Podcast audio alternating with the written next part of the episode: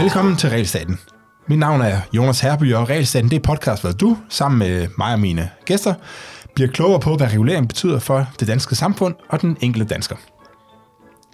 I 2006, der var jeg 28 år gammel, og, og mange af mine jævnaldrende, de havde allerede stiftet familie, eller tænkt sig på, på at gøre det, øh, og havde fået børn, eller var gravide. Og for de fleste, så er den slags jo ret enkelt. Øh, men for familier med to mødre på det tidspunkt, der var det faktisk ikke så enkelt igen i 2006. For regelstanden den forbød faktisk kunstig befrugtning af lesbiske par. I 2007 der blev det forbud heldigvis fjernet, øh, men når jeg tænker tilbage på det i dag, så er jeg, så er jeg stærkt forundret over, at, øh, at vi i et liberalt samfund som det danske kunne tillade, at regelstanden forhindrede to kvinder i at øh, få kunstig befrugtning, bare fordi de var to kvinder. Øh, og at ændringen kom så sent som 2007. Men nu er alt jo heldigvis øh, godt, eller Nej, det er det jo faktisk ikke øh, helt. Øh, for staten spænder stadigvæk ben for dem, der ikke er præcis som øh, flertallet. Og en af dem, skal vi tale med i dag, det er dig, Søren Juliusen, øh, som har fået et, øh, et barn, Charlie, øh, sammen med din, øh, din mand, som også hedder Søren. øh, og du er manden bag det borgerforslag, som hedder Anerkend med faderskab i regnbuefamilier, som på få dage nåede de 50 50.000 stemmer der skal til for, at Folketinget er forpligtet til at tage sagen op. Og velkommen til, Søren. Tak skal du have. Øh, Søren, først og fremmest tillykke med, at du blev far. Tak for det. Øh, har du lyst til at fortælle lidt om, hvordan din familie den er blevet til? Ja, det kan jeg sagtens. Jamen, øh, i vores øh, specifikke dejlige situation her, der er jo selvfølgelig en forhistorie, det kan være, at vi kommer tilbage til den. Men i øh, vores situation her, der har min søster øh, tilbudt at bære vores datter til verden med et donoræg fra en anden kvinde, så hun ikke skulle være biologisk genetisk forbundet øh, til hende. Mm. Øhm, og så er det min mand, der har givet sæd, øh, altså det mandlige DNA, ja. og så er det sket i laboratoriet. Min søster har båret hende til verden, og så blev hun født den 22. 11. 21. Ja, og, øh, og så, så, så du har et barn, som i princippet er, er biologisk forbundet til jer begge to. Eller ikke i princippet, det er jo biologisk øh, forbundet til jer begge to. Ja, det er jo ikke genetisk forbundet til os, altså fordi min Nej. søster jo ikke har, har nogen Nej, det genetik. Yes, øhm, og det er meget det, sjovt. Det, det skulle næsten klippe ud, for det var så dumt sagt ja. til dig. ja, lidt, det var lidt modsigende i hvert fald. Ja. øh, nej, det har, det har du selvfølgelig ikke, så du er ikke selv, øh, men din søster har båret barnet. Yes. Øhm, så, så jeres øh, situation er bedre end så mange andre, kan man, kan man sige. Ikke? Men, øh, men hvorfor er det, du har stillet det her øh, forslag om, at, øh, at medfaderskab skal anerkendes? Først og fremmest er vi sindssygt privilegeret i vores situation, fordi det lykkedes os at finde en, en altruistisk måde, altså en, hvor det ikke er kommersielt rumorskab, hvor det er et familiemedlem, der tilbyder noget for sin familie. Mm. Det er faktisk også derfor, det er fuldt lovligt. Det er netop fordi, man har åbnet op for, at det må man gerne hjælpe sin søster eller en god ven øh, med at bære et barn. Har det været forbudt? Øh, nej, altså som, som jeg kender romorloven, og jeg ved ikke, hvornår den er blevet lavet, og hvordan den er blevet men der, der loven om romoderskab øh, forbyder jo øh, kommersiel surrogasi, ja. som det hedder. Øh, men altruistisk, altså hvor det er uden betaling, hvor det er en decideret vennetjeneste, kan man sige, mm. eller en familiær tjeneste. Det er helt lovligt, så vi er jo rigtig, rigtig heldige. Det stiller os jo også i den situation, at vi har fået en, en datter, hvor der ikke er nogen, der behøver at tage så meget stilling til, øhm, om, om der er gjort noget, vi ikke synes er i orden, fordi det synes vi, det er blåstemplet i den danske lovgivning allerede. Og det siger jeg, fordi det er sådan en ting, mange politikere lige nu gemmer sig bag, når de debatterer forslaget. Mm. Men grund til forslaget så er stillet, det er jo fordi, at i det min søster føder barnet, så bliver hun registreret som barnets mor. Og det, øh, det sker jo helt automatisk, det er sådan systemet fungerer, og det er egentlig fint. Det der så er i det, det er, at hun ønsker jo ikke at være mor, hun ønsker ikke at have myndighed, hun ønsker ikke at have en, en juridisk eller øh, levende rolle som mor i hendes øh, liv. Hun vil, hun vil være faster. Hun vil være faster, ja. og hun føler sig som faster, og det har hun følt sig gennem hele graviditeten. Så det hun jo rigtig gerne vil i vores situation, det er, at hun med det samme kunne overdrage øh, rettighederne til mig, så jeg kunne dele det med min mand som de retmæssige forældre. Men i den danske lovgivning er det altså sådan, at man først kan stedbarnsadoptere efter to og et halvt år. Det vil sige, at min mands og min situation, der skal Charlie have folkeregisteradresse hos os, og når jeg så har delt folkeregisteradresse med min datter i to og et halvt år, så kan jeg søge staten eller nådigst, om jeg må få lov til at stedbarns adoptere. Mm. Øh, og så kan hun fraskrive sig rettighederne ved en adoption. Øhm, så det er jo sådan lidt, det er jo lidt vores situation, hvorfor jeg overhovedet har stillet det her forslag. For det er også sådan, at der juridisk ikke findes et term, der hedder medfader eller medfar. Der findes jo et term, der hedder medmor, hvilket vil sige, at når en, et lesbisk par der er gift, når de starter deres fertilitetsbehandling, jamen så kan de fra starten ligesom notere, jamen det her, det er en kvinde, der skal være mor, og hun har en partner, der skal være medmor. Mm. Så når barnet bliver født, så er de allerede registreret som forældre. Den mulighed havde vi ikke. Man fastholder ligesom min søster, øh, vores romor, eller vores graviditetsvært, som vi kalder det, fordi det jo ikke er hendes eget æg, det er et æg udefra, derfor så har hun bare været graviditetsvært. Ja. Øhm, og vi har ikke mulighed for ligesom at sige, jamen i det Charlie bliver født, der er det altså min mand og jeg, der er hendes forældre. Kan I så være, kan I så være sikre på, at I får, øh, altså du får øh, faderskab, eller man kalde når, øh, når det, der er gået de to og et halvt år? Nej, altså, det, det, ligesom, kan, det, det kan man ikke være sikker på, fordi det er en, det er en adoptionssag. Okay. Altså jeg vil sige, det der, det der sker for rigtig mange i vores situation, det er, at de bruger en surrogat i udlandet, og så er det kommersiel surrogasi. Og der kan, altså når, når, den her, når de søger om den her stedbarnsadoption, så kan de spørge ind til, hvordan er det her barn blevet skabt, og hvis det så er skabt med kommersiel surrogasi, så kan de sige, jamen så har I fået barnet på en måde, vi ikke blåstempler i Danmark, og derfor kan vi ikke overdrage det der kan vi ikke overdrage rettighederne. Okay, så man godt ende, øh, så, det, så det er ikke fuldstændig, øh, hvad skal det, altså, Nej. det er ikke bare ren øh, proces, det, det er Nej. faktisk en, en vis risiko for, at man ikke bliver øh, anerkendt ja. som, øh, som far også, til barnet. Også fordi den registrerede mor jo er i udlandet, så hvor man kan sige, i vores situation, alle er danske statsborgere, hun er født i Danmark, altså, så det er meget nemmere, der er ligesom en dansk kvinde, hmm. der kan sige, jeg vil gerne stedbarnsadoptere, så der er jo flere forskellige ting i det. Øhm, så, øhm, så, så vores situation er bedre end de fleste, øh, og det er jo også derfor, at debatten lige nu forgrener sig ud i alt det her med surrogasi og sådan, fordi det er jo, og det anerkender vi fuldt ud, det er jo nødvendigt med en kvinde, for at det her barn overhovedet kan komme til verden. Ja, det, ja. det anerkender jeg også. Ja, ja, ja men det er øh. fordi, det er faktisk en diskussion lige nu, at altså, det bliver brugt som argument, at der skal jo en kvinde til. Ja, det er rigtigt. Det ændrer jo ikke på, når barnet først er her, så skal barnet have de bedste muligheder og rettigheder til sine forældre. Og til, der er jo noget med arv, og der er sygdom og død, og der er lægebesøg, og der er vuggestuer. Altså det er ikke i barnets tag, efter min mening, at være i det her juridiske ingenmandsland med, med de forældre, der praktisk talt er forældre. Nu, jeg kender nogen, i forhold til det med adoption, jeg, jeg kender nogen, som, har, øh, som er ved at adoptere et, øh, et barn, øh, og det er ikke nogen nem proces for dem. Øh, og der er mange årsager til, at man skulle ende med ikke kunne øh, konvertere barnet. Også årsager, som jeg tænker, at måske ikke... Altså, nødvendigvis så specielt øh, diskvalificerende i forhold til at være, øh, være forældre. Øh, altså, der er jo alle mulige økonomiske krav og sådan noget. Så, så, så er det noget af det, der også bliver taget stilling til i sådan en sag som jeres? Nej. Altså, det... hvis nu en af jer bliver arbejdsløs eller sådan, så kan I så risikere, at... Øh... Altså, jeg må ærligt indrømme, det ved jeg faktisk ikke. Mm. Øh, jeg, jeg, og man kan sige, vildt nok, at du ikke ved det, fordi jeg har jo valgt at sætte et barn i verden, som jeg ikke har nogen juridiske rettigheder til, og det er jo en tillidssag, kan man sige.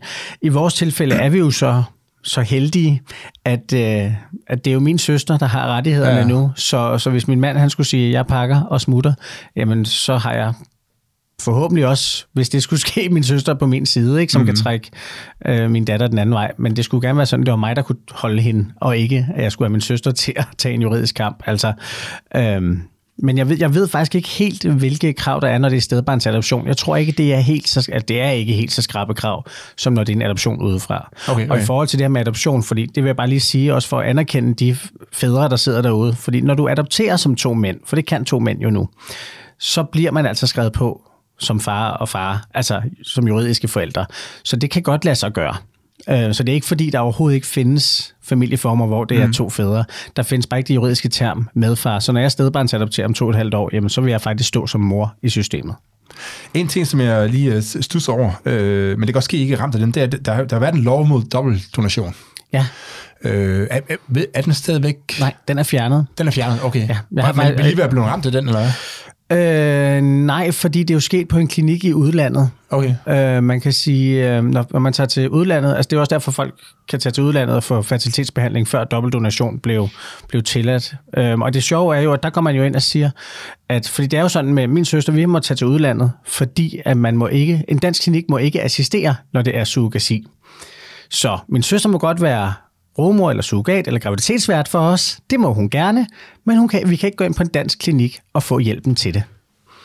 Okay, nå, det vidste jeg ikke. Nej, fordi den måde, man har gjort det på... Man har så prøvet, I har været udlandet for at få, så vi har været, for at få behandling? For at få selve at... behandlingen. For, jamen, fordi at man simpelthen ikke må, må assistere, når det er med henblik på surrogasi. Okay. det bliver mere og mere ekstremt, det her. ja, men det er ret vildt. For, ja. Og så har man jo lavet det med stedbrændsadoption. Så det, man har valgt at gøre, det, for at sådan nogen som mig og min mand ikke skulle blive forældre, det er, at man har lagt så mange forhindringer. Altså, I kan ikke få hjælp i det danske system. I kan ikke få lov til at blive registreret som fædre. I kan ikke få, altså, selvom det er okay, hun bærer det for jer, men så skal I bare vide, så kan I ikke det. Og det bliver sådan lidt pegende fingre og sådan lidt, nær, nær. Haha, se, det, I kan godt finde en løsning, men så står der bare nogle andre regler i vejen, og det er en vild mærkelig måde at lave lovgivning på. Mm. Altså, så skal man stå ved det og sige, nej, vi vil ikke anerkende to fædre. Det må, må man ikke, og man må heller ikke tage til udlandet, og nej, hun må heller ikke bære det.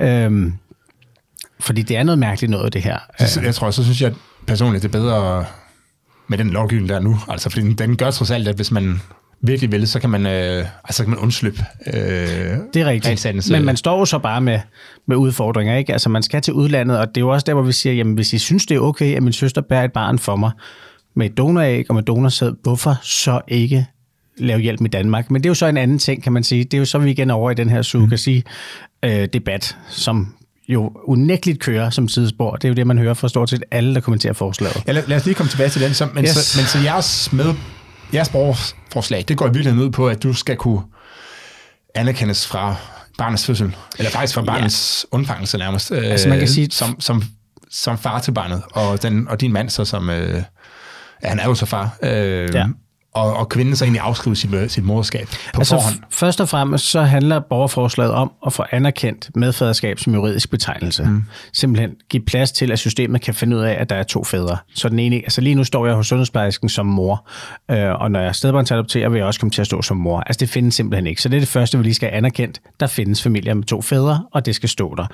Så er der jo så en debat om, og det er jo der, hvor vi har lavet borgerforslaget forholdsvis bredt. Nu siger jeg vi, det er jo mig, der har formuleret det, og det har jeg gjort meget bevidst meget bredt, fordi hvem skal det gælde? Hvornår skal det gælde? Hvordan og hvorledes? Hvad bliver løsningen? Det mener jeg jo er op til politikerne, fordi hvis jeg havde sagt, det skal gælde både familier, hvor der, så skal vi have tre juridiske forældre, eller det skal gælde, at der indtil stedbarnsadoptionen skal være tre juridiske, eller det skal også gælde udlandet, så kunne jeg blive fanget af nogle politikere, der sagde, hov, det vil vi ikke være med til. Mm. Så nu har jeg jo ligesom sagt, jamen, vi skal anerkendt, at der kan være familier med to fædre, og så må politikerne jo finde løsningen på, jamen, hvordan vil vi så have det i Danmark?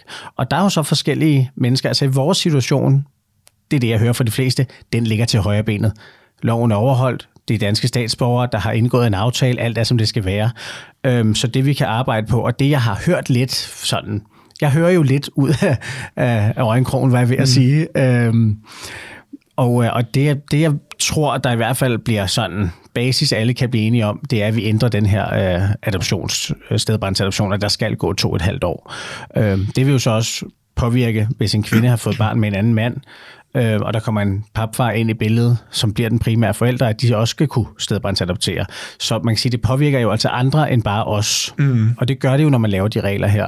Øhm, fordi så anderledes er det jo ikke. Altså, der er jo også andre familier, der går fra hinanden, hvor der kommer en anden mand ind i billedet. Ja. Øhm, Altså, nu har jeg jo en, så en anden søster, som ikke er hende, der er borte, som selv er stedbarnsadopteret i en alder af 27 af min far. Så når folk siger, betyder det virkelig så meget, at der er papir på? Øh, ja, det gør det, også selvom man er 27, og, fordi man altid har haft den her mand som, som far. Ikke? Så det vil vi bare gerne have gjort fra starten. Men om det skal om det, altså hvem det skal gælde, og hvor mange det skal gælde, jamen øh, der, vil jeg, der vil jeg næsten hellere lade dem, der står i de situationer, tale deres sag.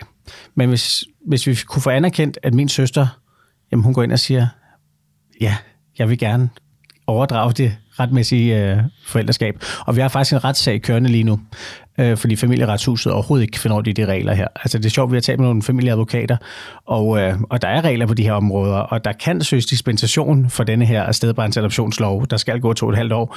Vi er bare ikke blevet rådgivet i det, fordi familieretshuset, de var sådan, vi kan slet ikke forholde os til den sag. Mm. Så de har med det samme eskaleret den til retten, ikke? Øh, så nu er det vores advokater, der nu sidder og arbejder på, jamen kan vi få den dispensation? Kan vi få rykket forældreskabet direkte over til Søren og Søren? Øhm, og, så vil vi, og hvis det kan lade sig gøre, så vil vi jo bare gerne have, at vi i systemet står som far og medfar, i stedet for far og mor. Øhm. Har du, nogen, øh, har, du, har du personligt nogen holdning til, Altså nu åbner du op for det her med, at man skulle kunne have tre forskellige, tre fædre for eksempel registreret, eller ikke fædre, øh, forældre er det billede, mm. ikke? Øh, altså har du nogen holdning til det? Fordi jeg tænker, Nej, ja, hvad, hvad har du nogen holdning til? Altså hvad der skal være øh, Altså min til, helt personlige holdning, øhm, og det er altid farligt, når man stiller et forslag, og folk de skal kunne øh, forholde sig til det, for jeg tror, de fleste, som jeg hører det, de synes, det er en god idé, at man kan blive anerkendt som medfar mm. i en, en situation som vores. Øhm, men, men helt, jeg er jo et meget frit, liberalt menneske med meget konservative værdier selv, øhm, men, men jeg er ikke den, der skal dømme, om det vil være det bedste for både barn og familie, hvis et homoseksuelt par havde en kvinde, der havde født barnet og spillede en rolle i barnets liv, så hun var altså stadig en morrolle, men der var så også to fædre. Om det giver bedst mening øh, for den familie, om det fungerer bedst, at der er tre juridiske forældre, det, det skal jeg ikke kunne sige, det ikke er. Øh, og det er også et sted, jeg har rykket mig, for jeg synes også, det, jeg har tidligere synes, at det lød usundt, og der kunne komme flere konflikter og sådan, og det er jo også noget af det, som LGBT plus Danmark, de taler jo meget om det her med flere juridiske forældre, som de bliver bedt om at forholde sig til. Men det er bare så svært at gå ind og sige, jamen det kan godt være, at der så kan komme konflikter mellem tre, og det er også derfor, jeg ikke har valgt den løsning, og min mand ikke har valgt den løsning. Fordi vi ønskede ikke, at der skulle være flere indover. Nej. Men hvis der er nogen, der vælger det, og det fungerer for dem, og barnet har det godt, så har jeg det sådan et, who am I to judge? Altså, så, øhm, så det, er ikke, det er ikke noget, jeg kommer til at bære ind med, med stærke faner, men det er heller ikke noget, hvor jeg siger, at jeg vil ikke give taletid til dem, der ønsker det. Øhm, jeg håber ikke, det kommer til at stå i vejen for, at når man nu har, altså, for der er mange regler, der skal rykkes, hvis det skal, altså skal både kigge på medfaderskab, vi skal kigge på flere juridiske forældre, og vi skal også kigge på rumorskab og alt muligt mm. andet. Jeg håber ikke noget af det kommer til at stå i vejen for det faktum, at i vores situation er vi altså far og far i dagligdagen, og ikke mere.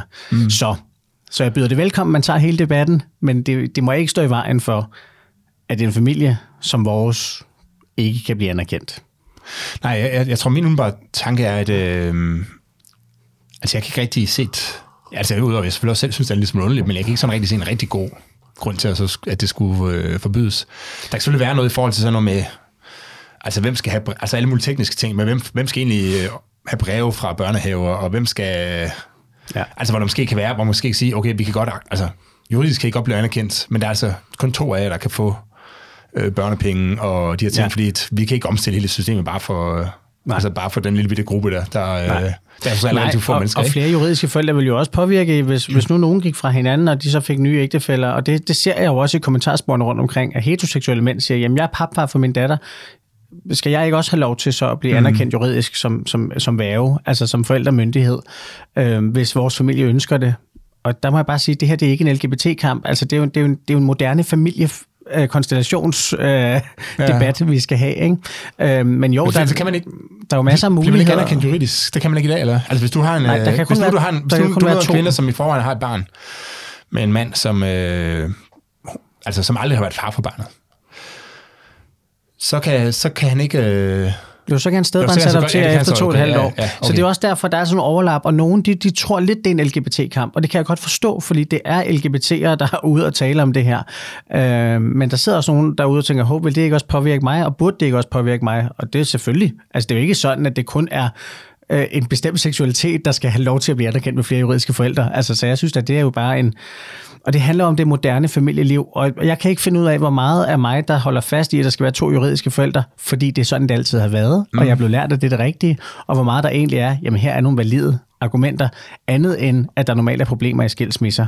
Fordi omvendt kan man sige, der er jo ikke som der var en, der lidt provokerende skrev på min Facebook forleden dag, hvis alle var homoseksuelle, var alle børn ønskebørn.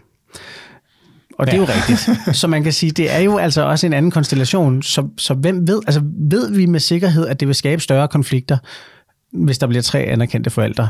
Eller vil det faktisk gøre hverdagen nemmere? Vil det gøre, at forholdene glider nemmere? Vil det, altså, det kan jo være, at det faktisk har flere positive sider. Vi ved det bare ikke. Vi har ikke prøvet det. Øhm, så så det, det, jeg synes, for mig er det sindssygt svært, men jeg må bare sige, at jeg kender altså rigtig mange familier, hvor der er flere forældre i dagligdagen. Øh, og det fungerer rigtig fint. Men altså, hvis det kun handler om at så minimere antallet af juridiske konflikter, så kunne man jo bare sige, at det var altså, altid var kvinden, der havde. Ja. Og det har vi jo valgt at sige, det er det ikke. Manden har altså også øh, noget skulle have sagt. Eller man kunne også give det til manden, øh, for den sags skyld. Ja. Men ligesom sagt, der er to. Øh, ja. Og det vil selvfølgelig så komme nogle konflikter i nogle øh, tilfælde, men det er jo, det er jo fordi, vi synes, at alle på en eller anden måde har, har lov til at være sammen med det her barn. Ja. Øh, og det vil så, hvis man så sagde, at nu er det tre, Altså, det vil, det vil være reelt meget, meget få børn, ikke? Det, øh, det, vil, det vil gælde. Jeg har da ikke lyst til at dele mine egne børn med nogen andre end øh, min kone i hvert fald. Nej. Men, øh, men altså, og der er sikkert også en gang med, så kommer nogle konflikter, men altså er det et kæmpe stort problem i forhold til, øh, at det så også sikkert vil løse nogle problemer, fordi jeg tænker, i forhold til, hvor meget på at være juridisk, øh, altså få et juridisk forhold til barnet, så kan det være, at du, altså så, så løber du nogle større risiko, ikke? Altså, ja. Fordi lige skal barnet blive taget fra dig, uden at du overhovedet kan gøre noget som helst, ikke? Øhm, Præcis. Og det kan jo altså også være, at der skal være nogle... Øh, altså, det, det er jo altså også, hvis den ene forælder rejser til udlandet, og vælger at bosætte sig i udlandet, og det her barn bor hjemme, jamen hvis den forælder så dør, jamen så har barnet ingen myndighed i Danmark, så skal, og hvis den forælder over i udlandet, så siger jamen så, så er det jo ligesom dig, der står næste.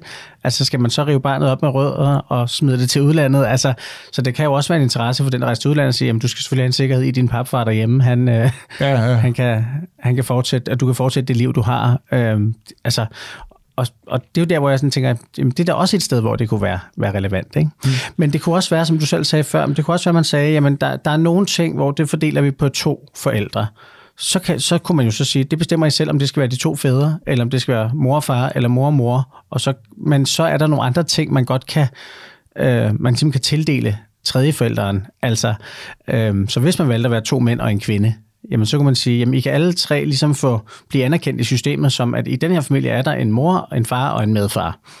Øhm, og det giver så nogle muligheder også for medfaren, men i tilfælde af, af skilsmisse og andet, jamen så er det de to mor- og far-roller. Altså det kunne man jo også gøre, hvis, hvis det var en løsning, folk kunne blive enige om, eller politikerne kunne blive enige om. Ikke? Øhm, så jeg er egentlig åben over for rigtig, rigtig mange muligheder. Og, og borgerforslaget handler simpelthen bare om at anerkende, at vi eksisterer, vi er familier mm. derude. Og i vores tilfælde, hvor vi er to fædre, hvor der ikke er en mor i billedet, fordi min søster er ikke hendes mor, og jeg er ligeglad, hvor mange gange folk skriver det på Facebook. Hun er ikke hendes mor, hun er hendes faster. Det er det eneste forhold, hun har til hende, det er det eneste forhold, hun har haft til hende. Så altså, fordi det er der også mange, der holder fast i. Og det kan de jo selvfølgelig gøre, som de vil. Det ændrer bare ikke på, at i Charlies liv, hun vokser op uden en mor. Punktum. Mm. Til gengæld har hun to fædre, der elsker hende, og som har drømt om hende længe, kæmpet for hende, virkelig gået meget igennem. Og så har hun en faster, der har givet os og hende så stor en gave. Mm. Øh, og det, det kan man synes er en smuk historie, hvis man lige sætter sig ned og mærker efter. Nu, nu, altså, jeres situation er jo lidt... Øh nem, eller hvad skal jeg sige det, ikke? Altså, fordi det du har haft det en, en, en være, rigtig, ja. rigtig, rigtig, rigtig øh, sød søster, øh, synes mm-hmm.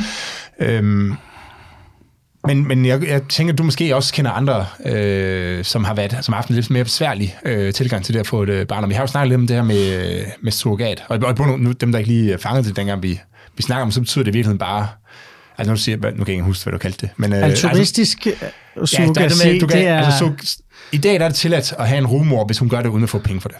Ja. Men det, det er forbudt at give penge for det, at få en, for, en, for en kvinde til at bære øh, jeres barn. Det, der er forbudt i romorloven, hvis vi lige skal kridte den op, jamen det er forbudt at betale nogen for at bære et barn. Det er forbudt at modtage penge for at bære et barn. Det er forbudt at stå, øh, stå for kontakten mellem barnløs og en rumor. Ja, så hvis nu din mor, hun godt, øh, hvis ikke din mor, din søster, hun gerne, øh, hun sagde, at øh, det vil jeg også gerne gøre igen øh, for nogle andre af det her, øh, så må du ikke fortælle nogen af dine venner, at øh, min søster vil faktisk gerne bære et barn, skulle jeg Nej.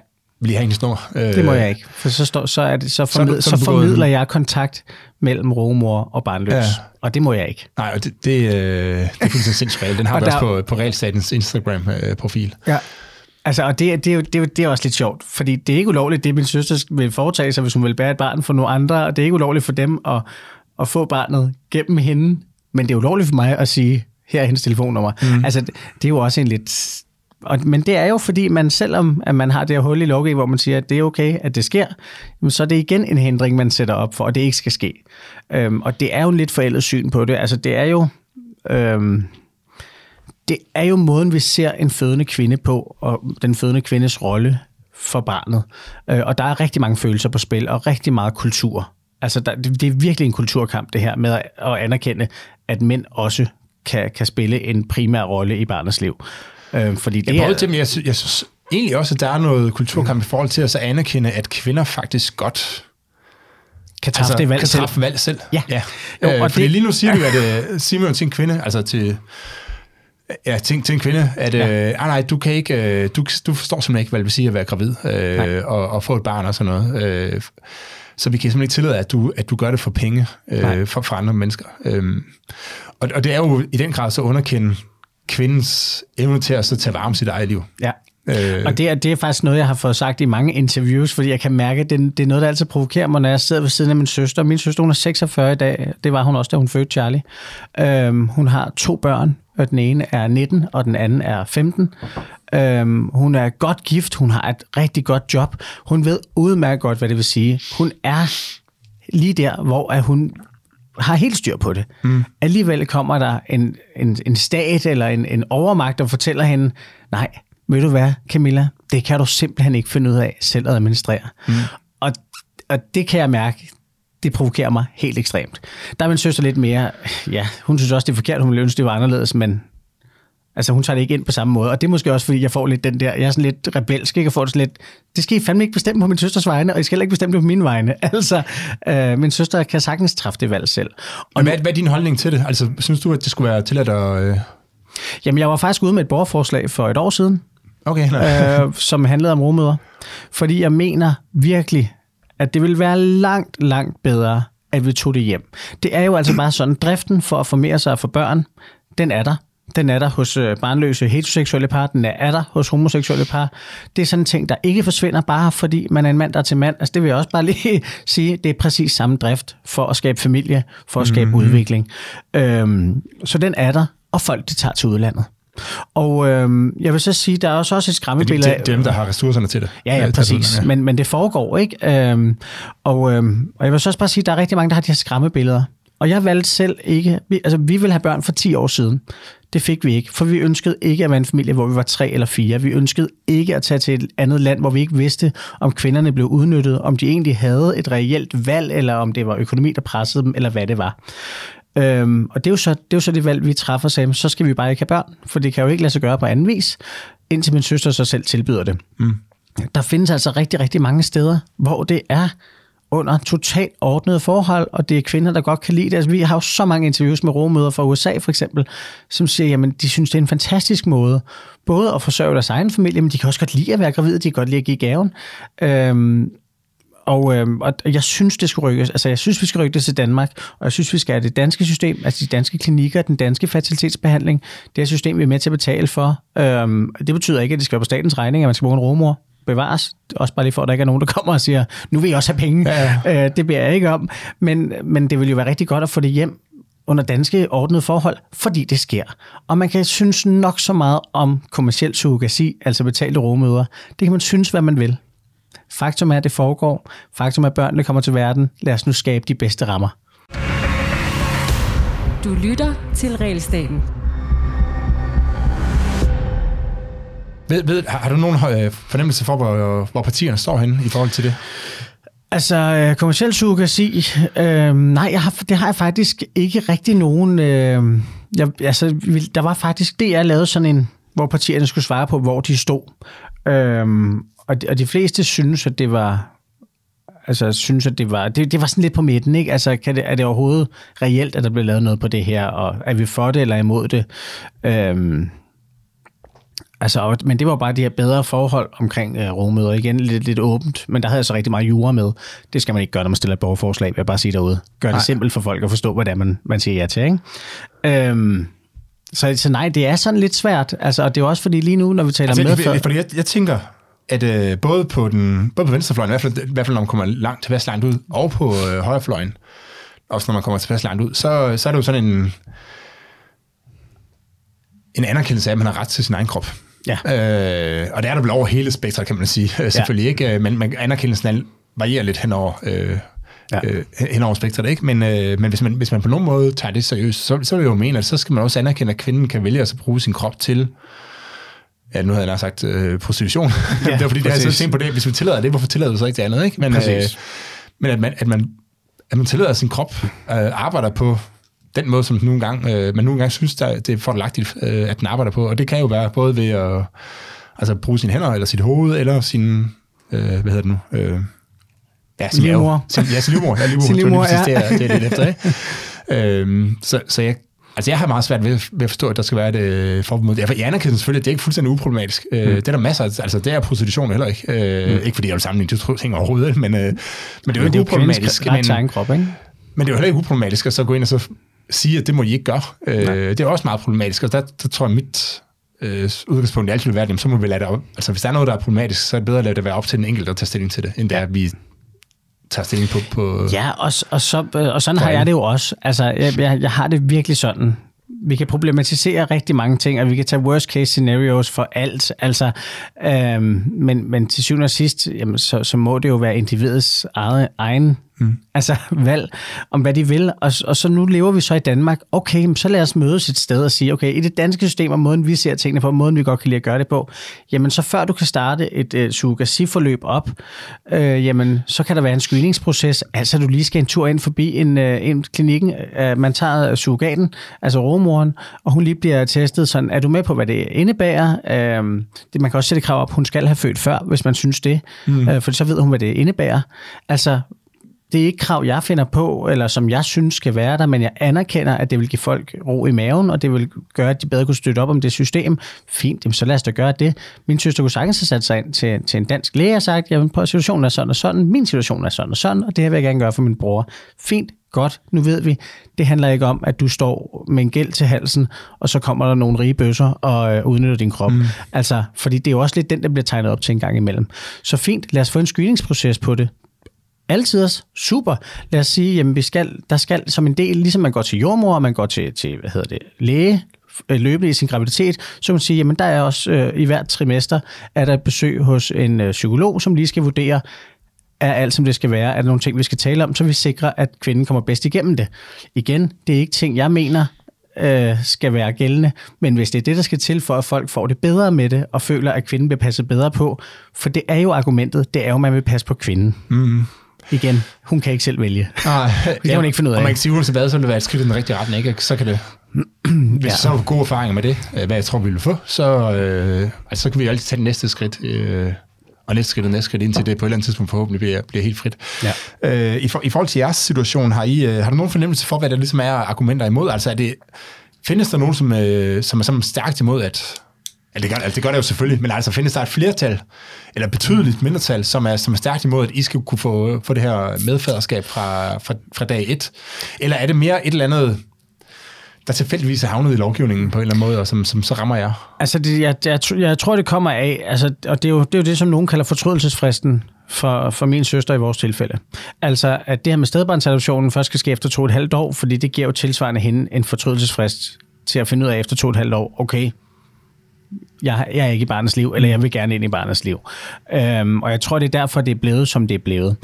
Øhm, jeg tror så til gengæld, at folk nu har folk ligesom set, hvordan det fungerer med regnbuefamilier og sådan, og der er måske også og nu har vi også haft flere, der har været borget børn. Altså, vi, der, er også, der er også, har også været tv-programmer om andre, hvor en dansk kvinde har valgt at bære, og en søster mm. har valgt at bære, og sådan. Øhm, så der er jo ligesom nogen at trække på, og nogen, der ligesom kan svare på spørgsmål her. Og man har måske også set, jamen, i alle tilfælde, hvor hensigten fra starten har været en stedbarnsadoption, der er det sket. Altså, de kvinder benytter sig ikke af, af fortrydelsesretten. Mm. De eneste historier, vi ligesom har, jamen, det var en eller anden romor, som valgte at udnytte systemet og valgte at, at få, få børn øhm, og sige, at de bar dem for nogen, og når de først var gravide, så nej, det beholder jeg. Ja. Øhm, men det var så planen fra starten af, kan man sige. Det var planen fra starten af, ikke? Altså, og det er jo netop også, fordi man burde jo nærmest, altså i vores tilfælde, og for min søster, ville det have været foretrækket, at vi ligesom når det to lesbiske, inden fertilitetsbehandlingen går i gang, men der laver de papirerne på, at jamen her der er ikke en far, til gengæld er der en medmor. Hvis vi kunne have lavet papirerne for min søster, og man kan så godt sige, at der skal være en eller anden klausul om, at hun kan fortryde. I don't know. Men det sker også i dag. Altså sådan, øh, men, men det ville have været foretrækket. fortrydelse, den, altså, men, jeg ved sgu ikke helt, om jeg synes, den holder, fordi det går Nej. også en anden vej.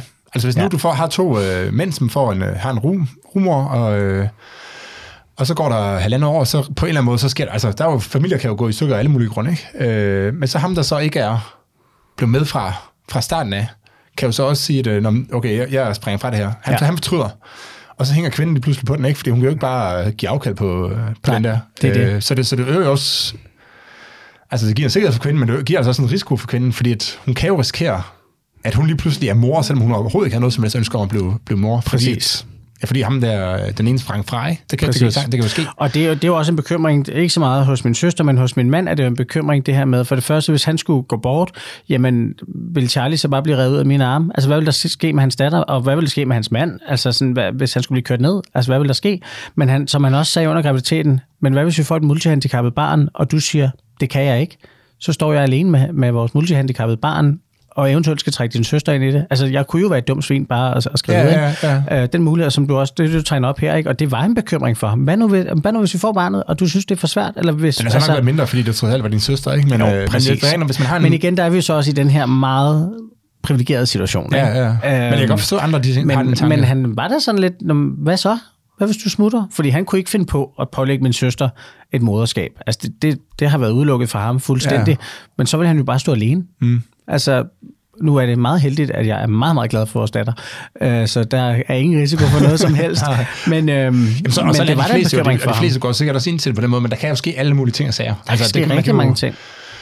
finde ud af noget om den anden, som gør, at man ikke vil være sammen med personen, eller man kan blive ramt af psykiske... Altså, der kan ske alle mulige ting og sager, som gør mange øh, det der. Og, der. og i den situation vil den her øh, sikring eller fortrydelsesret jo virke omvendt øh. Ja. på kvinden, ikke? Fordi hun så lige pludselig kan risikere at hænge på den, på, ja. i, ja, økonomisk eller, øh, ja. eller i hvert fald juridisk. Ikke? Så det er også derfor, jeg jeg er ret sikker på, at den, den, den lavest hængende frugt, og den, der i hvert fald kan dannes enighed om, det er, ligesom der findes kompensation for, for en stedbåndsadoption i dag, jamen så skal det være, i stedet for en kompensation, så skal det ligesom være, at der skal være mulighed for at overdrage forældrerettigheder mm. øh, med det samme. Mm. Det, det, jeg, altså hvis ikke politikerne kan blive enige om det, hvis, altså hvis vi kigger på en familie som vores, og, og en søster, altså så en som min søster, og siger, at vi kommer ikke til at gøre noget ved de regler her, øh, og vi kommer ikke til at anerkende medfaderskab, og vi kommer ikke til at... Altså, det, det ville være helt sort for mig, at man ikke kunne blive enige om det, at det skulle selvfølgelig være muligt. Mm. Øhm, fordi alt, al lovgivning er overholdt. Altså, vi har gjort det fuldstændig efter bogen. Så det vil sige, det er altså, det, det burde som minimum kunne lade sig gøre. Både som min søster kan få sagt, jeg er ikke mor, og jeg skal ikke kunne hænge på den øh, i forhold til fortrydelsesretten, og øh, for min skyld, og for min mands skyld. Øh, for det, det, det, der er jo bare en masse, alle de ting, vi sidder og taler om nu, det er jo sådan noget, jeg taler, har talt med min mand om og min søster om. Altså, og det er jo de bekymringer, der har fulgt med, som Ja. ville kunne løses, hvis lovgivningen bare blev opdateret til, at det eksisterer, at en kvinde bærer et barn for to mænd. Men som, som, jeg hørte, som jeg hørte fortælle, så er der ikke rigtig... Det er ikke som sådan, at der er en, øh, en modstand mod at få ændret, øh, en bred modstand i hvert fald mod at få ændret loven, men, men, men det er jo ikke noget en garanti for, at den så rent faktisk bliver øh, ændret. Fordi, det, det der er problemet, det er jo, og det er jo det, som, som stort set alle er ude i positive øh, over for at anerkende to fædre, der er vi ligesom der er vi stort set alle sammen med. Ikke? Der er altid nogen. Sådan Ja, er det jo. Øh, men vi er stort set alle sammen med, og faktisk øh, og, og med mine fordomme var jeg overrasket over, at sådan nogen som Dansk Folkeparti og Konservative var faktisk nogle af de første, der var ude at melde sig positive. Øh, det er ikke, fordi jeg skal sidde og lave reklame for dem, men det er bare for at vise, for det er måske andre end mig, der sidder og tænker, konservative, vil de stille sig på bagbenene, eller vil Dansk Folkeparti, ja. er det deres målgruppe, men de siger, jamen det handler også om ligestilling. Det, der så er fælles for rigtig, rigtig mange partier, det er jo, de synes, det er en indirekte blåstempling af romorskab Generelt. Øhm, så ved at gå ind og anerkende de to fædre, så siger man jo også, at en kvinde kan godt bære et barn, og det anerkender vi. Øhm, jeg, jeg kan ikke helt se problematikken, altså det må jeg ærligt indrømme, for det sker, og det sker hele tiden, og vi tillader donorer, og vi tillader dobbeltdonationer, og halvdelen af de børn, der render rundt derude, har jo fandme ikke den biologiske forældre, de tror, de har. Altså, det er måske også lige at stramme den lidt. Ikke? Nu skal jeg ikke i detektor for noget, men, men der er mange børn, der kommer til ved donorer, og altså dobbeltdonationer er blevet mulige. Det vil sige, at der er altså børn, der kommer ud, hvor hverken mor eller far er deres mm. genetiske forældre. altså, øhm, så, så der foregår allerede rigtig meget, og og vi kan sagtens anerkende det her, uden at anerkende, eller uden at gøre øh, kommersiel surrogasi lovligt i Danmark. Det kan man sagtens. Mm. Øh, men det er jo det argument, de bruger lige nu. De synes, de kan ikke, de kan ikke lide altså det faktum, de vil gerne anerkende to fædre, hvis vi for helvede bare selv kunne føde det barn, ikke? Altså, så, fordi det er ikke fordi, det er noget imod, at der er to mænd, der er forældre. Og det er, jo, det er jo lidt den, de er fanget i lige nu, for det har de ikke noget imod. Men hvis vi så, skal... så, så bliver hurtigt en, en diskussion, det her med, at man skal tillade... Øh, ja. Det, det, nærmest opfordrer til surrogatmøder. Ja, præcis. De synes jo også, jamen så har vi jo ligesom, så har vi jo ligesom valgt at sige fra Folketingets side, det er fint, at I tager til udlandet og, og betaler en rumor. Og så kommer I hjem, og så får I det her medfaderskab. Med alle de risici, det nu engang indebærer, at du, øh, at du gør sådan noget i et andet land, ja. øh, i nogle andre, nogle andre juridiske rammer. Sådan noget. Men jeg øh, vi, vi har snakket lidt om det der øh, med surrogatmødre der. Ja. Øhm, men du nævner også selv lige uh, dobbeltdonation, som jeg også godt lige kunne tænke mig rundt. Det, det er jo for ganske nylig. Altså jeg kender, ja. jeg kender et par, som har fået et barn, og de var nødt til at tage til udlandet, fordi de jo ikke kunne få dobbeltdonation. Jeg mener faktisk, det er i 21, at det blev ændret, uden at være helt sikker. Men jeg har en veninde, der skal til i gang med dobbeltdonation nu her. Ja. Men, en men det er også sådan en, man tænker, det altså, hvorfor skulle det være et problem? Øh, Jamen, specielt for, når, jeg synes, altså, det er i hvert fald mærkeligt, at man kan både have det der forbud mod surrogatmøder, fordi man siger, at det der med, at kvinden bærer barnet, det er simpelthen så, øh, så vigtigt, så, øh, så hun kan ikke bare afskrive sig barnet bagefter. Men hvis så... Altså, men det er jo nærmest det modsatte argument at sige, at øh, nej, hvis du har fået doneret ægget, så er du ikke en rigtig mor. Øh, og så betyder det åbenbart ikke noget, at man har, man har båret barnet. Nej, og det, øh, og det er faktisk meget skægt, fordi det er jo så... Måske så lige, bare lige for, for at scanne helt ud på pap, så altså dobbelt donation, i hvert fald for det par jeg kender, øh, det betød, at kvinden, som så bare endte med at bære barnet, hun både fik, altså hun fik doneret et æg fra en anden øh, kvinde, og doneret sæd fra en, en anden, mand, fra, en ja, fra en frem mand. Ja. Øh, så, så der var intet af det, der ligesom var biologisk øh, øh, forbundet. Men hun, men hun var gravid, Ja. Øh, så det var ikke sådan, det var ikke surrogat i den forstand. Nej. Det var, det var, ja. Men det er lidt sjovt, fordi det her med, med, med dobbeltdonation og donation generelt, vi, vi fastholder jo også, at man skal altså prøve vis antal gange med eget æg, før man må få doneret et æg, når man mm. er i fertilitetsbehandling. Og det er jo også en anden ting, som jeg synes er helt på månen. Altså, øhm, men nu taler vi fertilitetsbehandling generelt, fordi der, der går man også ind og siger, men man prøver så mange gange, at de her kvinder, de går så fandens meget igennem, og det gør mændene sådan set også som, som pårørende til kvinden, der går igennem fertilitetsbehandling. Ikke? Altså, men det skal være med dit eget æg. Det skal, altså, vi har meget travlt med det der skide æg der, ikke? at det mm. er så pissevigtigt. Ikke? Og samtidig, som du siger, jamen, så i andre situationer, der er det vigtigt, det er, at du bærer. Nu har jeg faktisk været i uh, kontakt med nogle forskellige, og det, så siger hun, det er lidt sjovt, Søren, at høre, at I siger, jamen hun er ikke genetisk, hun er ikke biologisk til din søster, men for mig, hun er lige nu gravid, hende der kontaktede mig, hun er gravid nu med et donoræg, og hun siger, jamen jeg er jo biologisk forbundet til det. Så hun siger, det er meget sjovt, for når ægget kommer ud fra, i min situation er det vigtigt for mig, at jeg selv bærer det, og dermed er biologisk. Det kan godt være, jeg ikke er genetisk, ja. men jeg er biologisk, hvorfor jer, jamen der er det rigtigt, det er biologisk af hende, der har båret det, men hun er ikke biologisk genetisk forbundet. Det har vi meget travlt med at afskrive. Så det er jo også, vi, vi gør det jo, hvor vi synes, det er vigtigt. Altså, vi synes jo ikke... Ja, og jeg tror, hvis, øh, hvis man spørger øh, forskerne, så vidt jeg har forstået, så, øh, altså, så betyder det også noget, hvor barnet ligesom eller hvor, hvor ægget ligesom bliver udryddet, man skal sige. Ja. Øh, altså, der er også nogle påvirkninger fra kroppen og så ind til ægget, så, så på den måde er DNA det ikke bare fuldstændig låst fast og upåvirkeligt fra, fra starten af. Nej. Øh, men det er sjovt, fordi men, Altså, vi os lidt ind på det her med, at, øh, at det er nemlig meget forskelligt, øh, hvad man synes, der er, der er vigtigt. Og det, mm. og det er jo derfor, at sådan nogle faste regler for, hvem der må øh, hvad, og hvor gammel, hvor, hvornår man må øh, de forskellige ting, så er de, meget, øh, at de kan være meget problematiske, fordi nogen kan sige, at det vigtige er, at jeg selv bærer øh, barnet. Det, om det er mit æg, er ikke så vigtigt. Mens andre vil sige, at det, det vigtige er, at det er mit æg, øh, mm. og så er jeg næsten lige med, der bærer, øh, bærer barnet, og så kan ja, der være der er også der nogen, der donerer, der, altså, hvor de tager deres eget æg ja. og øh, deres mands sæd, og så får de det blandet sammen som en dobbeltdonation til en kvinde, der så bærer det. Mm. Men der er det vigtigt, at det er genetisk. Altså, ja, ja. Så, så det er helt rigtigt, at det afhænger af, hvor man ser tingene fra. Er det også forbudt, den form for... Altså er det samme ja, lov? Ja, fordi det er det jo. Fordi okay. så er det jo en surrogat, der skal bære det, ikke? Okay, så, det, så hvis man har en kvinde og en mand, der ikke får barn sammen, fordi kvinden øh, ja, ikke kan bære barn, for eksempel, så man, heller ikke, så, man heller ikke, så man heller ikke betale en kvinde for at, få, for at bære barnet, selvom det så Nej. er genetisk forbundet til de to. Præcis. Okay. Og der, der er masser af kvinder, der producerer masser af æg, men hvor det ikke vil sætte sig. At de kan have haft noget sygdom, de kan ja. få fjernet livmoderen. De kan, der kan være masser af grunde til, at en kvinde ikke kan bære barnet selv. Men du vil jo altså med, med bedre regler på rumorområdet, altså surrogatområdet, vil du altså faktisk kunne hjælpe ja. en kvinde og en mand med at få et biologisk, genetisk barn til dem, hvor man tillod en anden kvinde bare det. Mm. Og det, det er heller ikke muligt i dag, for du kan ikke gå ind på en dansk klinik for, for en kvinde og skulle bære et barn og så sige, for det skal være med kvindens eget æg. Altså, ja. det er det, man ligesom holder fast i. Ikke? Så, så det her emne er ikke en LGBT-kamp. Altså, det handler i virkeligheden om at være barnløs og have de bedste behandlingsmuligheder. Ja, ja. Øh, ja og der, der var lige en ting mere, som jeg studsede lidt over. Det var, at du sagde, at din søster hun var 46 år. Ja. Øh, men der er jo sådan en regel om, at øh, man ikke må få fertilitetsbehandling i Danmark, hvis man er over 45 år gammel. Men hun har heller ikke fået fertilitetsbehandling i Danmark, jo.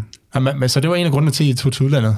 Øh... Nej, det var fordi, det skulle være med, med et æg fra en anden. Altså i Danmark okay. ville de fastholde, at min søster kunne godt have gået ind på en... Øh, du kan ikke få det betalt fra det offentlige, når du er over 40. Ja, når du er over 40, ja. Men det er ikke ulovligt at komme ind på en, på en privat klinik og bede om fertilitetsbehandling. Jo, hvis du er over 45, er det. Er det det? Ja. Nå, okay, det men, vidste jeg så heller ikke. Nå, okay. Men vi startede, hele det her forløb startede jo da hun var 43. Det har jo taget ah, nogle okay, år, okay. Så, øh, så vi var ikke ramt af noget af det her. Altså, det, vi kunne godt, men, men, de er jo, men de er også bundet til, at de skal bruge hendes egen æg.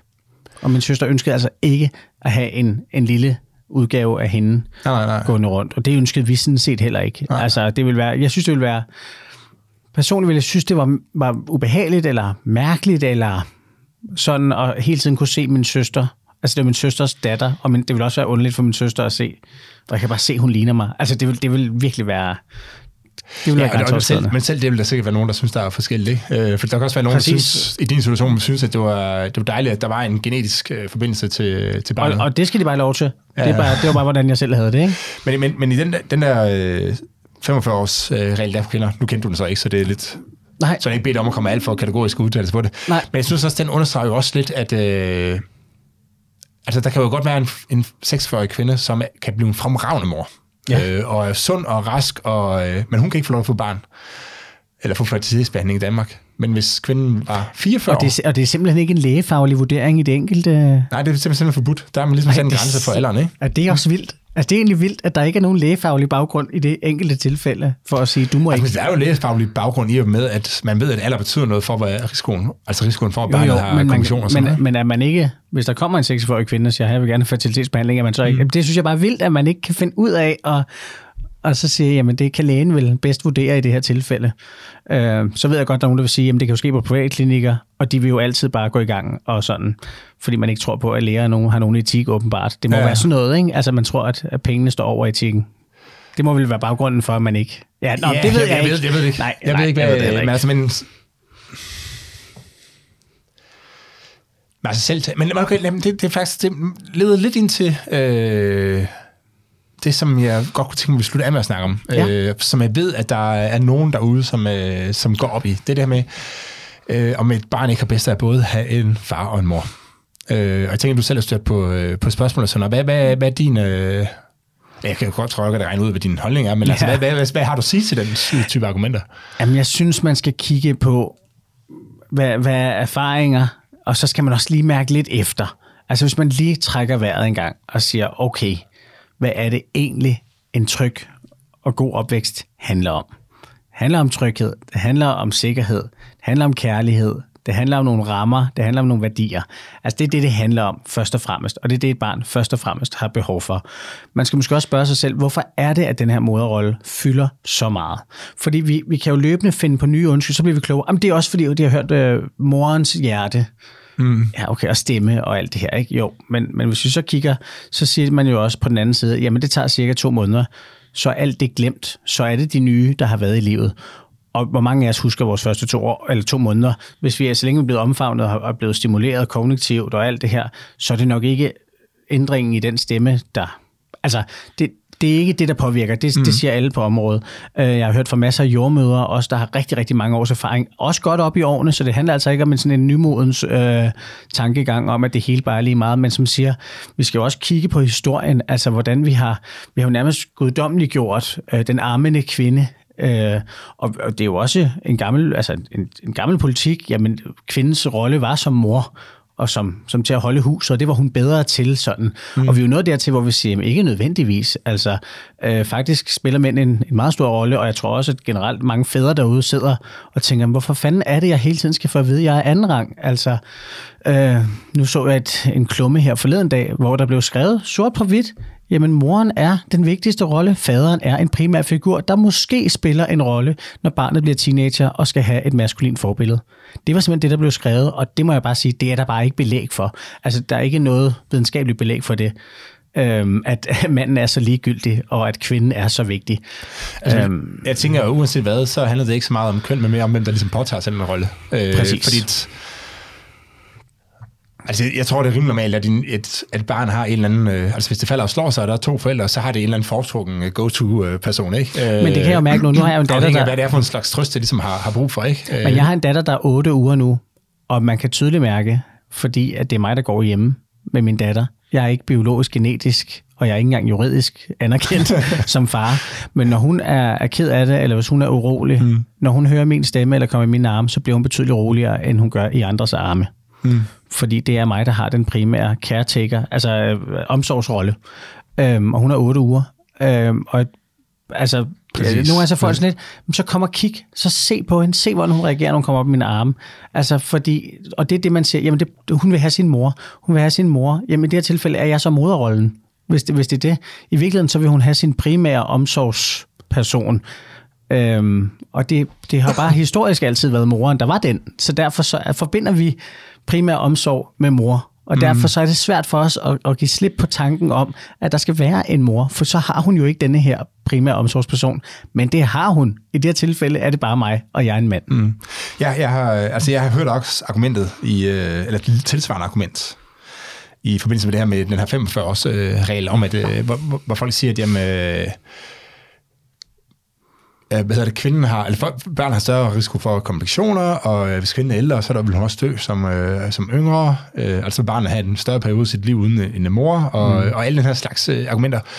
Øh, og jeg synes, altså det argument, jeg har imod det, passer egentlig også lidt på den her med, altså uanset om en kvinde og en mand var bedre end to mænd, så, øh, så er det bedst trods alt, at barnet bliver født. Nærmest uanset, mm. uanset hvad. Ikke? Fordi der er, altså, der er børn, der har haft en kummerlig øh, barndom, som stadigvæk synes, at, det, at livet er værd at leve. Mm. Øh, så, så, så jeg, jeg kan ikke rigtig se, at det der skulle være argument for ikke at tillade, at, øh, at to mænd får et, øh, får et barn, for eksempel, eller en kvinde, der er ældre end 46 år, øh, 45 år, får et, øh, får et barn. Fordi det vil stadig være barnets interesse i det hele taget at blive, blive født, fordi at, mm langt hovedparten af, af de mennesker, der bliver født, øh, nærmest uanset hvor kommer deres øh, barndom er, de vil stadigvæk være glade for, for livet. Mm. Øh, så, så jeg synes, øh, altså jeg synes virkelig, at argumentet er fuldstændig uinteressant i forhold til, til, til det, vi virkelig snakker om. Det er, om, om Charlie skal have lov til at have det. have, altså, det er ikke den situation, vi stod i. Jo, nej, men, men, men, det, men det er, altså, fordi jeg vil sige, under graviditeten, jamen, der var også folk, der, der, og det er også ekstremt, men der var altså også folk, der argumenterede for, at det ville være bedre, at selvom vi var i gang, og selvom det var, som det var, jamen så ville det være bedre, at, at vi annullerede det hele, og hun endte i min søsters arme, som overhovedet ikke havde nogen, noget ønske om at være mor. Altså, det var sådan, det kan godt være, hun ikke har noget ønske om det, og hun ikke har bla bla, men det er stadig bedre, fordi hun er kvinde. Altså, og det synes jeg var he, en helt syret, var sådan, så, ja. så du mener, det er bedre, at vi føder barnet ind til en, og, og tvinger det til en kvinde, der ikke ønsker det her barn, end at barnet kommer over til os to, omsorgsfulde, øh, kærlige fædre med tryghed og værdier og alt, hvad det her barn har brug for. Det synes du simpelthen er bedre. Mm. Og det var der folk, der mente, at det var det. Igen, det er et mindretal, men det er jo sådan en holdning, som, altså det er jo sådan en holdning, som ligger milevidt fra, hvad, hvad jeg mener, et barn har brug for, og hvad, og, og, hvad alle sundhedsfaglige personer siger. ja. Altså det er også det, sundhedsplejersker og jordmøder sådan siger, prøv at høre her, nu har vi en datter, der er to mænd, rolig nu, der er masser af kvinder i verden, hun kan se op til de møder masser af kvinder i daginstitutioner. I min familie, vi er rigtig mange kvinder. Øh, vi er rigtig mange kvinder. Øh, der er rigtig mange kvinder i, i min familie, øh, men i daginstitutioner, i skolen, i, altså, det er jo ikke sådan, at fordi min datter har to fædre, så er der ikke kvinder i hendes liv, og hun har ikke nogen kvinder at spejle der er masser, altså, der er masser, det, så, der er masser af børn, der vokser op uden, øh, altså uden ja. mor, øh, fordi moren er altså tragisk årsager ikke er der mere. Ja, øh, ja eller drenge, der vokser op hos deres mødre. Altså, det er jo det. Ja, og, men de klarer sig jo. Øh, præcis. Der, vi, For det meste fint alligevel, ikke? Vi bor jo øh. ikke ude på en, på en lille sten ude i Øresund. Altså, vi er en del af samfundet. Så mm. altså, hele det her med, om, om de skal have den her rolle at se op til, og sådan, prøv at høre, ro på. Uh, det, det, det skal vi nok finde ud af. Og vi er jo et samfund, som hvor vi har meget med hinanden at gøre. Altså, så øhm, så jeg, jeg, jeg må ærligt rømme, så nu spørger, hvordan jeg har det med alle de argumenter, der kommer. Jeg, jeg, altså, det folk har deres opvisning, og det har de jo. Øhm, folk er bare ikke så gode til at spørge, hvor de har den overbevisning fra. Mm. Altså nogle gange er folk meget fast besluttet på, at de har ret i det, de siger, men, men hvem siger det rigtigt? Altså, og der er, er jeg også meget sådan, jamen, who, igen, who am I to judge? Altså, hvem, hvem, hvorfor... Hvad, hvad har jeg ret til? Altså, hvad gør, at jeg tror, at jeg har ret til at definere, hvad der er bedst for dig, og hvad der er bedst for dine børn? Mm. Det har jeg jo sådan set ikke, fordi det kan være lige så rigtigt, det du gør, som det jeg gør. Så er der så nogle ting, hvor jeg alligevel vil mene, at jeg har ret i forhold til andre, men, men i det store hele, ikke? Altså det, det bliver meget, jeg har den opvisning, og den har jeg, og den skal du ikke ændre. Og den har jeg ret til at sige, for jeg er ytringsfrihed. Og bevares, det har du. Bare lad være med at stå i vejen for, at min familie kan fungere optimalt. Ja, så du må gerne synes, at det, det bedste er en øh, mand og en kvinde. Det må du øh, gerne til synes. Mor, men, øh, eller til, til barn, men, men lad være med at, at lave regler, som forhindrer mig i at Præcis. Ja. Søren, tusind tak, fordi du kom. Hvis man gerne vil øh, følge dig på sociale medier, så øh, kan man finde dig på Twitter, ikke? Man kan finde mig på Twitter, og på Instagram, og på Facebook, og på TikTok, som jo startede alt det her, for der oplevede jeg, at folk faktisk ikke vidste, at de rettigheder ikke var. Så det syrede nok. TikTok blev simpelthen stedet, hvor jeg opdagede, hov, folk aner ikke, at det er sådan her. Folk troede allerede, at vi kunne anerkendes. Okay, det, øh, ja. Det er man reklame for TikTok også for folk, ja. der, der, er over, der er over 17 år. Ja, præcis. øh, og til dem der, altså jer, øh, hvis I har noget input til mig, eller øh, kommentarer, så er I velkommen til at kontakte mig på, ja, på sociale medier, der burde det være let at finde. Eller også skal I skrive til mig på herrebysnabelagsepos.dk. Tak fordi I lyttede eller så med.